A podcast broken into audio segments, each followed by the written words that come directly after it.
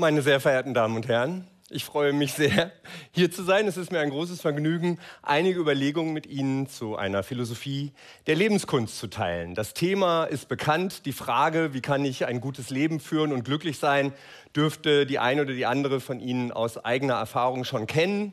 An einem Ort wie diesem, in der Volksbühne, darf man vielleicht aus der Drei-Groschen-Oper zitieren. Da preist man uns das Leben großer Geister, das lebt mit einem Buch und nichts im Magen, in einer Hütte daran Ratten nagen. Der Kern ist bekannt, Mackie Messer schließt aus dieser Beobachtung, was hilft da Freiheit? Es ist nicht bequem.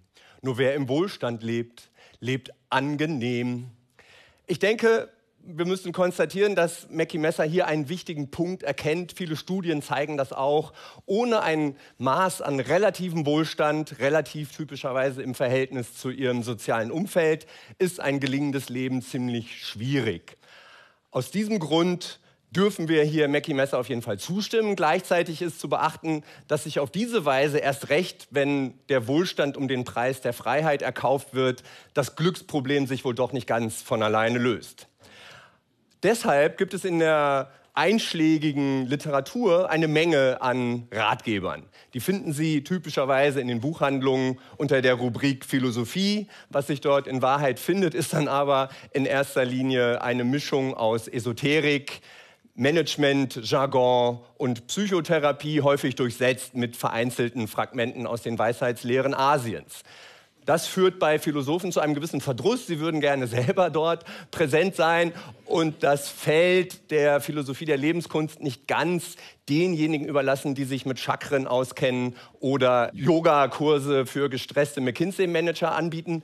Dennoch ähm, hat sich die Philosophie dieses Themas immer mit einer gewissen Zurückhaltung angenommen, weil sie sich letztlich für dieses Thema nicht zuständig fühlt. Was soll man auch dazu sagen?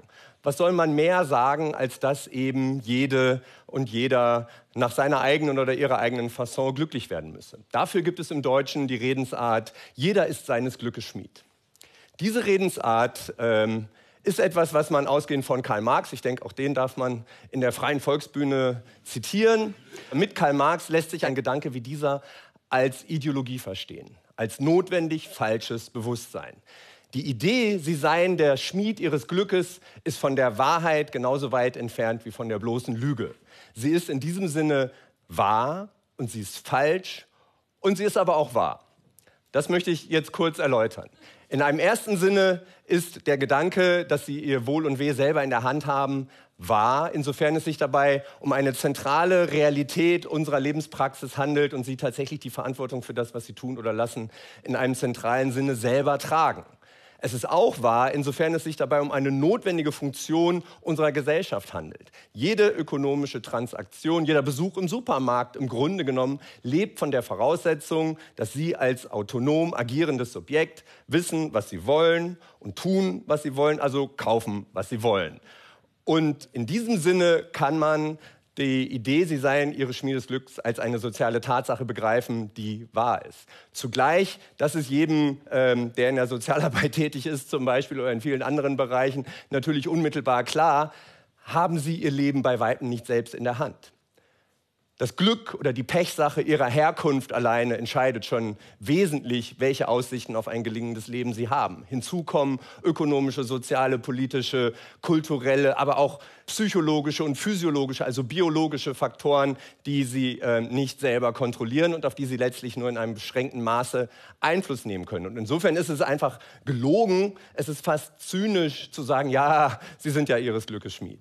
Gleichzeitig, und das ist eigentlich aus einer philosophischen Perspektive der Clou an diesem Gedanken, ist, dass in dem Versprechen selber über das Wohl und Weh ihres Lebens zu verfügen, eine tiefe Wahrheit steckt, eine Forderung, ein Anspruch, der elementar mit dem Selbstverständnis mindestens der westlichen Gesellschaft verbunden ist. Unsere Gesellschaft lebt von diesem Versprechen. Aus dem Grund sind wir geradezu geneigt, gelingendes Leben mit einem Leben in Selbstverwirklichung gleichzusetzen. Und das ist vielleicht die Kritik gegen die esoterische Literatur, sage ich jetzt mal, obwohl dort vieles klug und richtig und hilfreich ist. Die Kritik daran wäre aus einer philosophischen Perspektive, dass dort zu stark das Individuum ins Zentrum gerückt wird und zu wenig Rechenschaft sich darüber abgelegt wird, dass sie eben in bestimmten gesellschaftlichen Kontexten realisieren, dass eigentlich eine Philosophie der Lebenskunst eine Sozialphilosophie oder eine Kulturphilosophie sein muss. Und aus diesem Grund ähm, darf sie nicht nur fragen, was kann ich als Einzelne für mein gelingendes Leben tun, sondern sie muss auch fragen, wie lassen sich die Spielregeln und die Umstände, unter denen ich nach Glück strebe, auf eine Weise beeinflussen oder vielleicht verändern, dass die Aussicht auf Glück allgemein größer wird. Und das ist etwas, wozu tatsächlich in der Geschichte der Philosophie schon vieles Interessantes vorgeschlagen und gedacht wurde. Die Vorschläge in der Geschichte der Philosophie zu diesem Feld kreisen im Wesentlichen um vier Begriffe. Das ist Vernunft, Moral, Leiden und Glück. Leiden. Sie kennen das äh, in der einen oder anderen Form. Leiden scheint zum menschlichen Leben dazuzugehören. Man kann Leiden begreifen als eine Dissonanz, als ein Missverhältnis, als eine Spannung zwischen ihren Wünschen, aber auch ihren Bedürfnissen und Notwendigkeiten auf der einen Seite und der Realität, in der sie sich befinden, auf der anderen Seite.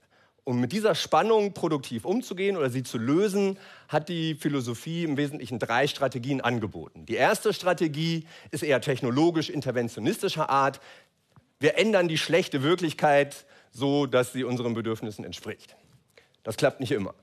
Die zweite, eher nach innen gerichtete psychologische Strategie besteht darin, dass sie ihre Wünsche, ihre Bedürfnisse an das anpassen, was sich realisieren lässt, also indem sie sich insbesondere zum Beispiel in Gelassenheit üben eine Empfehlung, die sich häufig findet.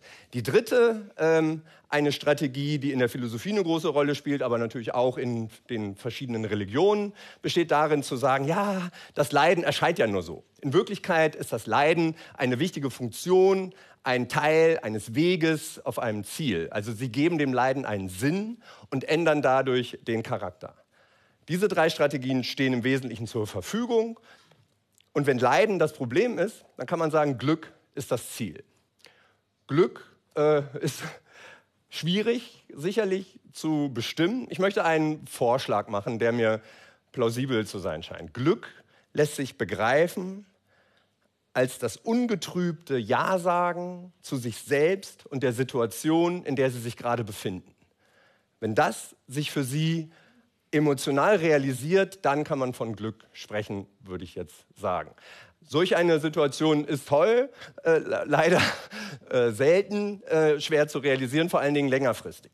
Aus dem Grund gibt es in der Geschichte der Philosophie, wie gesagt, zwei zentrale Instrumente, die äh, dieses Ziel helfen sollen zu erreichen, nämlich Vernunft und Moral. Ich sprach schon davon. Vernunft und Moral wird immer wieder vorgebracht, also bei Kant und Hegel und Habermas und Platon ähm, die werden jetzt alle ein bisschen fluchen, aber ich muss das sehr stark verkürzen. Die Idee ist im Grunde, dass sie durch einen richtigen Gebrauch ihrer Vernunft erkennen, was für sie als Einzelne wirklich wichtig ist, welche Bedürfnisse sie wirklich haben, wovon sie wirklich mehr brauchen. Und Vernunft ist das Instrument, mit dessen Hilfe wir auch gemeinschaftlich erkennen, was für uns als Gesellschaft das Beste ist und welche Spielregeln wir organisieren sollten, wie wir die Welt gestalten sollten. Insbesondere werden wir durch einen vernünftigen Gebrauch der Vernunft erkennen, dass es gut ist und vernünftig ist, moralisch zu sein. Insofern gibt es eine direkte Verbindung zwischen Vernunft und Moral und wenn sie moralisch sind, werden sie Leiden vermeiden, glücklich sein. Also man kann im Grunde von einer Gleichung sprechen, Vernunft gleich Tugend gleich Glück. Diese Gleichung ist immer wieder problematisiert worden, wie Sie sich vorstellen können, eigentlich in jeder Generation erneut. Zunächst kann man an die äh, Beobachtung von Mackie Messer erinnern, dass der moralisch gute Mensch nicht unbedingt der glückliche ist. Also wir sehen, dass in vielen Situationen der Ehrliche der Dumme ist, um ein anderes Sprichwort zu gebrauchen. Also das ist, glaube ich, wenig kontrovers, dass es eine Dissonanz gibt zwischen Moral und Glück und aus dem Grund auch häufig der Lohn des Glücks ins Jenseits verlagert wird nach Feierabend, in der Rente, nach dem Tod. Nicht so überzeugend mehr. Die größere Problematik, jedenfalls für einen Philosophen, besteht darin, dass sich im 20. Jahrhundert der Verdacht erhärtet hat, dass eben auch die Verbindung zwischen Vernunft und Moral gar nicht so stark ist, wie man immer gedacht hat. Also das sieht man insbesondere daran, dass wir sagen, der Ehrliche ist der Dumme. Also jemand, der sich bedingungslos moralisch verhält, ist nicht nur irgendwie vielleicht schlechter dran, sondern es ist auch eine kognitive Insuffizienz dabei, seinen Vorteil nicht geschickt zu nutzen. Und äh, das kann man beobachten. Also das ist der Verdacht, dass sich mit der, mit der Vernunft das Problem der Moral nicht alleine lösen lässt. Wir können unsere Vernunft gebrauchen, um individuell für konkrete Probleme effizient zielführende Lösungen zu entwickeln. Und darin ist Vernunft sehr gut. Vernunft sagt ihnen, was sie tun müssen, wenn sie ein bestimmtes Ziel erreichen wollen, individuell, in einer konkreten Situation. Aber welche Sorte Ziel überhaupt ins Große gerechnet für eine Gesellschaft das Bessere wäre, das fällt der individuellen Vernunft schwer zu beantworten. Hier scheint es einen Konflikt zu geben zwischen dem, was für sie individuell vernünftig ist und dem, was für die Allgemeinheit oder für eine Gesellschaft, eine Kultur vernünftig ist. Nietzsche spricht davon, dass ähm, der Wahnsinn unter Individuen die Ausnahme ist, in Gruppen oder Gesellschaften hingegen aber sehr häufig. Und dieser Verdacht, dass vielleicht unsere gesellschaftliche, kulturelle Organisation insgesamt irrational ist. Wenn das der Fall ist, ergibt sich für die Lebenskunst ein zentrales Problem, was sich das Dilemma der erfolgreichen Anpassung nennen möchte. Wenn Sie innerhalb eines problematischen oder einer fragwürdigen Konstellation versuchen, ein gutes Leben nach Ihrer eigenen Fasson zu leben, dann steigen ihre Chancen, das glücklich tun zu können, indem sie sich an die Spielregeln anpassen, die sie eben vorfinden und nicht versuchen, ähm, individuell diese komplett zu verändern. Und darin liegt eine dramatische Situation, die, glaube ich, nötig macht, was äh, Nietzsche fordert, dass wir nämlich uns als Menschheit in einem Moment der Besinnung darüber Rechenschaft ablegen, in was für einer Welt wir überhaupt leben wollen. Wovon wir mehr brauchen, wovon wir weniger brauchen, was für uns das zentrale Thema ist. Darüber sollten wir nachdenken, bei Weltbesinnungstagen meinetwegen. In diesem Sinne wünsche ich Ihnen ein gelingendes Leben und alles Gute. Besten Dank.